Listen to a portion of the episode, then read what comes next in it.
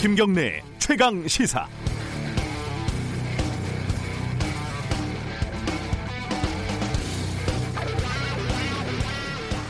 고위공직자 비리 수사처 공수처의 연원은 어, 잘 아시겠지만 길고도 깁니다. 23년 전 1996년 참여연대가 공수처 당시 이름은 조사처였지만요. 어, 도입을 주장을 했고 2004년 참여정부는 공직부패수사처법을 발의를 했습니다. 역시 2004년 총선에서 당시 한나라당은 독립적 사정기관인 고위공직자 비리 조사처를 대통령 직속으로 설치하겠다는 공약을 내세웠습니다. 심재철 자유한국당 원내대표도 2012년 공수처를 대통령 직속으로 설치하는 법안을 공동 발의했을 정도니까요. 뭐 구체적인 내용이야 시간이 흐르면서 계속 달라졌지만 어제 우여곡절 끝에 공수처법이 통과가 됐습니다. 자, 그럼 이제 고위공직자들의 부정부패는 사라지고 검찰의 무소부의, 무소불위 권력은 해체가 되는 걸까요? 설마요. 앞으로 공수처장을 임명하는 과정에서 지금까지 보지 못한 상상 이상의 격렬한 출도, 충돌이 불보듯이 뻔히 예상이 됩니다. 그리고 해방 이후 처음으로 기소권이라는 절대 반지를 공유해야 하는 검찰이 가만히 있지 않겠죠. 조직적이고 노골적으로 때로는 은밀하게 공수처 힘 빼기 시도를 이어갈 겁니다. 공수처법 실행 과정에서 예기치 못한 곳에서 예기치 못한 오류와 모순이 발견될 거고 어, 공수처 무용론, 제왕적 공수처 이런 비판이 동시에 제기가 될 겁니다. 공수처 수사 결과가 나올 때마다 정치적인 유불리에 따라서 여야가 번갈아가면서 공수처를 비난하고 비판할 겁니다. 이 모든 것이 뻔히 예상이 되는데 왜 공수처를 만드는 걸까요? 어, 민주주의는 기본적으로 불신을 제도화하는 것이기 때문일 겁니다. 나쁘기 때문에 믿지 않는 것이 아니라 나빠지지 않게 하기 위해서 믿으면 안 되는 겁니다. 검찰이라는 권력을 믿지 않는 것, 그리고 공수처라는 새로운 권력도 믿지 않는 것, 그리고 검찰, 공수처, 그것들끼리도 서로 믿지 않게 하는 것, 그게 우리 주권자들에게는 이득이 될 겁니다. 12월 31일 화요일 김경래 최강 시사 시작합니다.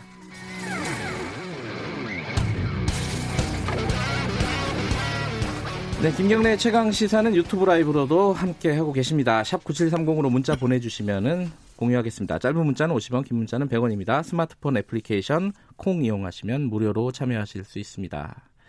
주요 뉴스 브리핑 시작하겠습니다. 고발 뉴스 민노기 기자 어김없이 나와 계십니다. 안녕하세요. 안녕하십니까. 오늘이 12월 31일 마지막 날입니다. 네. 1년 동안 고생하셨습니다. 고생 많으셨습니다. 마지막에 제가 인사를 아마 못할 맨날 잊어먹어서 네. 미리 인사를 드렸습니다. 청취자 여러분들도 오늘 할애 마무리 잘 하시기 바라겠습니다. 자, 오늘 첫 번째 소식은 공수처법 통과. 어제 국회를 통과했습니다. 네. 자유한국당을 제외한 여야 사당이 이 공수처 법안을 표결에 붙였는데요. 네. 재석 177명, 찬성 160, 반대 14, 기권 3명으로 가결을 했습니다. 네. 공수처는 내년 7월에 신설이 되는데요.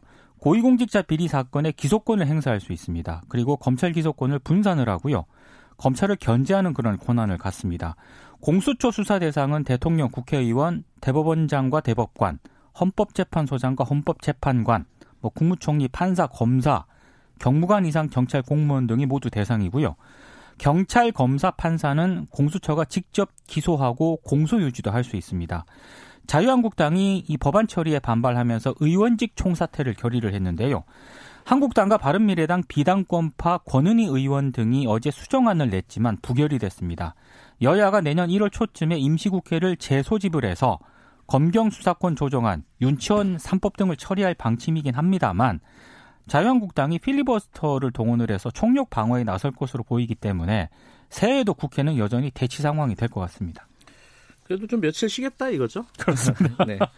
어, 연말 연초에 또 싸우는 모습 보여주기 싫다, 보여주고 싶지 않다, 뭐 이런 뜻인 것 같은데 어쨌든 어, 새해에는 이 대치 국면은 한동안 계속 이어질 것 같다 그런 네. 겁니다.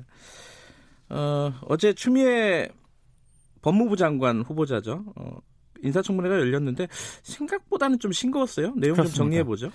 일단 검찰을 지휘 감독하겠다면서 검찰 개혁 의지를 굉장히 강조를 했습니다. 네. 공수처법, 검경수사권 조정안 등 검찰개혁 법안이 통과가 되면 후속 조치에 나서겠다고 약속을 했고요. 또 피의사실 공표 금지와 관련해서 거, 감찰권을 행사하겠다는 뜻도 밝혔습니다. 검찰 조직 이 재편 가능성도 시사를 했는데요. 다만 현재 청와대를 수사하는 수사팀을 포함해서 검사 인사를 검사 인사를 단행할 것이냐 네. 이런 취지의 질문에는 법무부 장관은 재청권이 있을 뿐 인사권자는 대통령이기 때문에 언급이 부적절하다 이렇게 답을 했습니다. 뭐 원론적인 대답이죠. 그렇습니다. 네. 어제 청문회에서 야당 의원들은 이 추 후보자의 저서 출판비 횡령 의혹을 집중적으로 제기를 했는데요. 2004년 삼선 도전에 실패한 뒤에 임기 종료 직전 정치 후원금으로 저서 출판비 1억 원을 썼다고 신고를 했거든요. 네. 근데 당시 출판사 대표가 최근 책을 출판하지 않고 1억을 돌려줬다고 밝혔습니다. 아, 추 후보자는 이와 관련해서 당시 후원의 계좌가 폐쇄가 되고 정치자금 계좌도 닫힌 상태였기 때문에 1억을 자기압 수표로 돌려받았다면서 이후 한국심장병재단에 5천만 원, 한국백혈병 어린이재단에 5천만 원을 기부했다고 밝혔습니다. 이건 뭐 재단에 5천만 원씩 기부했다는 것만 확인이 되면 클리어되는 문제네요. 그렇습니다. 예. 어, 문재인 대통령이 연말에 사면을 대규모 사면을 시행을 했는데 여러 가지 얘기들이 나오고 있습니다. 가장 주목되는 점은 역대 특사 가운데 처음으로 양심적 병역 거부자가 사면 복권 대상에 포함됐다는 점인데요. 네. 1,879명입니다. 어, 많군요. 네. 네. 그리고 한상균 전 민주노총 위원장하고요. 밀양 손적 송전탑, 세월호 집회 등 사회적 갈등 사건 관련자 18명도 이번에 사면 복권 대상에 포함이 됐습니다. 네. 아, 이광재 전 강원도지사, 공성진 전 한나라당 의원 등 기업체 등으로부터 금품을 받아서 정치자금법 위반 혐의로 실형을 선고받았던 정치인도 이번에 사면 대상에 포함이 됐고요. 신지호 전 새누리당 의원 등 선거 사범에, 선거 사범에 대한 사면 복권도 이번에 진행이 됐는데 네. 아, 이것 때문에 사면권 제한 공약 취지가 퇴색됐다 이런 비판도 나오고 있습니다. 이광재 전 지사라든가 공성진 전 의원 같은 경우에는 피선거권을 회복을 했기 때문에 내년 총선에 출마할 가능성도 있습니다. 아, 출마의 길은 열렸다 이거네요. 그렇습니다. 그런데 이제 어, 한명숙 전 총리라든가 이석기 전 의원 같은 경우에는 빠졌고요. 그렇습니다. 예. 자, 다음 소식 전해 주시죠. 한진그룹 일가의 성탄절 소동이 일단 공동 사과문으로 일단락이 됐습니다. 조원태 회장하고 이명희 고문이 어제 대한항공 홍보실을 통해서 사과문을 발표를 했는데요.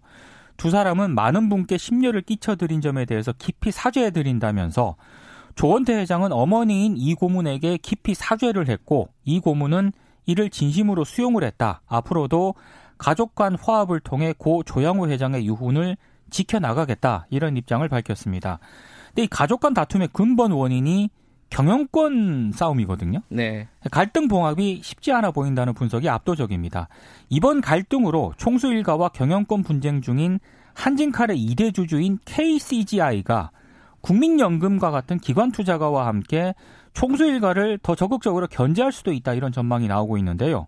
이 KCGI 같은 경우에는 한진그룹의 전문 경영인 도입을 꾸준히 요구를 해왔거든요. 네. 이것 때문에 예, 사과문이 빨리 나왔다 이런 분석도 예, 있습니다. 마음이 바쁜 거죠. 그렇습니다. 실제로 뭐 화해를 한 것 같지는 않아요. 네.